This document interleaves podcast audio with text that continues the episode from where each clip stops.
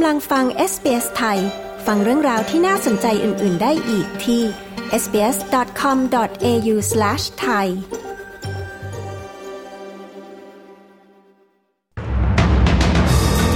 นายกออสเตรเลียยังไม่ตกลงส่งเรือรบ หลังกลุ่มกบฏในเยเมนปิดล้อมเส้นทางเรือสินค้าในทะเลแดง เจ้าของธุรกิจเกษตรกรในควีนส์แลนด์เผยพายุไซโคลนทำเศรษฐกิจในพื้นที่กระทบหนัก ธนาคารกลางออสเตรเลียกังวลอัตราการว่างงานเพิ่มเร็วเกินคาดหวั่นกระทบอัตราเงินเฟ้อองค์การอนามัยโลกเฝ้าระวังโควิดสายพันธุ์ย่อยหลังพบมีการกลายพันธุ์ ติดตามสรุปข่าวรอบวันจาก SBS ไทย ประจำวันที่ 20 ธันวาคม 2566 กับกระผมวาริศนึ่งโช นายกรัฐมนตรีแอนโทนีอัลบานิซีกล่าวว่า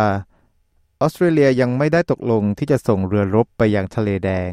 เนื่องจากทรัพยากรในการป้องกันของประเทศนั้นจะมุ่งเน้นไปที่ภูมิภาคของตัวเองเป็นหลัก ด้านฝ่ายค้านของรัฐบาลสหพันธรัฐเรียกร้องให้ออสเตรเลียยอมรับคำขอจากสหรัฐอเมริกา ให้ส่งเรือรบไปยังตะวันออกกลาง เพื่อเข้าร่วมคณะทำงานข้ามชาติ ในการรักษาเส้นทางเดินเรือระหว่างประเทศ เพื่อป้องกันการปิดล้อมจากกลุ่มกบฏฮูตีในเยเมน ด้านฝั่งกลุ่มกบฏกล่าวว่า การปิดล้อมดังกล่าวเป็นการสนับสนุนชาวปาเลสไตน์ในความขัดแย้งระหว่างอิสราเอลและฮามาสในปัจจุบัน ขณะที่เดวิดลิตเติ้ลพราวหัวหน้าพักแห่งชาติ กล่าวว่าการปิดล้อมอาจทำให้ราคาน้ำมันสูงขึ้นในขณะที่เรือต่างๆ เปลี่ยนเส้นทางเพื่อหลีกเลี่ยง นายกอัลบานิซี กล่าวว่าออสเตรเลียยังคงพิจารณาคำขอของสหรัฐ และกำลังช่วยเหลือคณะทำงานเฉพาะกิจข้ามชาติในปัจจุบันด้วยวิธีทางการทูต มาตามสถานการณ์น้ำท่วมที่ตอนเหนือของควีนสแลนด์กันต่อนะครับ เจ้าของธุรกิจในเคนส์กล่าวว่าน้ำท่วมในภูมิภาคครั้งนี้ส่งผลกระทบต่อธุรกิจอย่างมาก เนื่องจากปกติแล้วในช่วงคริสต์มาสจะคึกคักไปด้วยผู้คน แต่ตอนนี้ต้องเผชิญกับอุปสรรคจากน้ำท่วมและการปิดสนามบิน ด้านเกษตรกรในพื้นที่คาดว่าน้ำท่วมครั้งนี้ส่งผลกระทบอย่างหนักต่อผลผลิตทางการเกษตรของตน รวมถึงธุรกิจอื่น ๆ ต่างก็เกรงว่า ผลจากพายุไซโคลนและน้ำท่วมนั้นอาจจะทำให้การท่องเที่ยวในรัฐควีนส์แลนด์ถดถอยลง เนื่องจากนักท่องเที่ยวยังกลัวที่จะเดินทางเข้ามาในพื้นที่ที่ได้รับผลกระทบ เจ้าของธุรกิจรายหนึ่งในเมืองเคนส์กล่าวว่าธุรกิจล่องเรือชมแนวปะการังของเขาประสบกับความสูญเสียครั้งใหญ่ในช่วงไม่กี่สัปดาห์ที่ผ่านมา ธนาคารกลางออสเตรเลียแสดงความกังวลต่ออัตราการว่างงานของออสเตรเลียที่เพิ่มขึ้นอย่างรวดเร็ว เกินกว่าที่คาดการเอาไว้ เนื่องจากผลกระทบของการปรับขึ้นอัตราดอกเบี้ยของประเทศ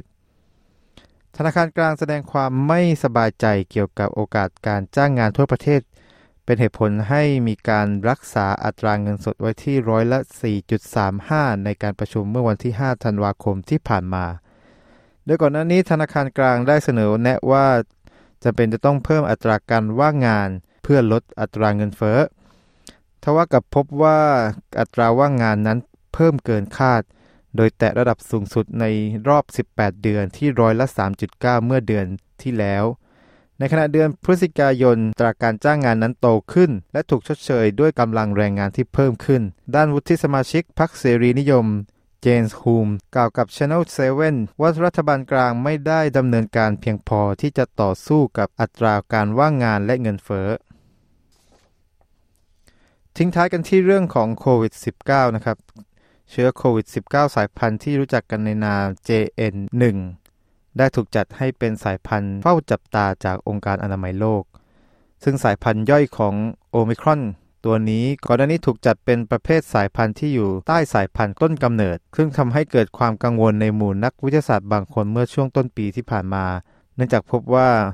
มีการกลายพันธุ์จำนวนมาก อย่างไรก็ตามในขณะนี้ยังไม่มีหลักฐานว่าเชื้อโควิดสายพันธุ์ JN1 ทำให้เกิดโรคที่รุนแรงจากการทดสอบ ทางวัคซีนและการรักษาที่มีอยู่ ยังคงคาดว่าจะใช้ได้ผลกับสายพันธุ์นี้ ทั้งหมดนี้คือสรุปข่าวรอบวันจาก SBS ไทย ประจำวันที่ 20 ธันวาคม 2566 กับกระผม วาริศหนูช่วย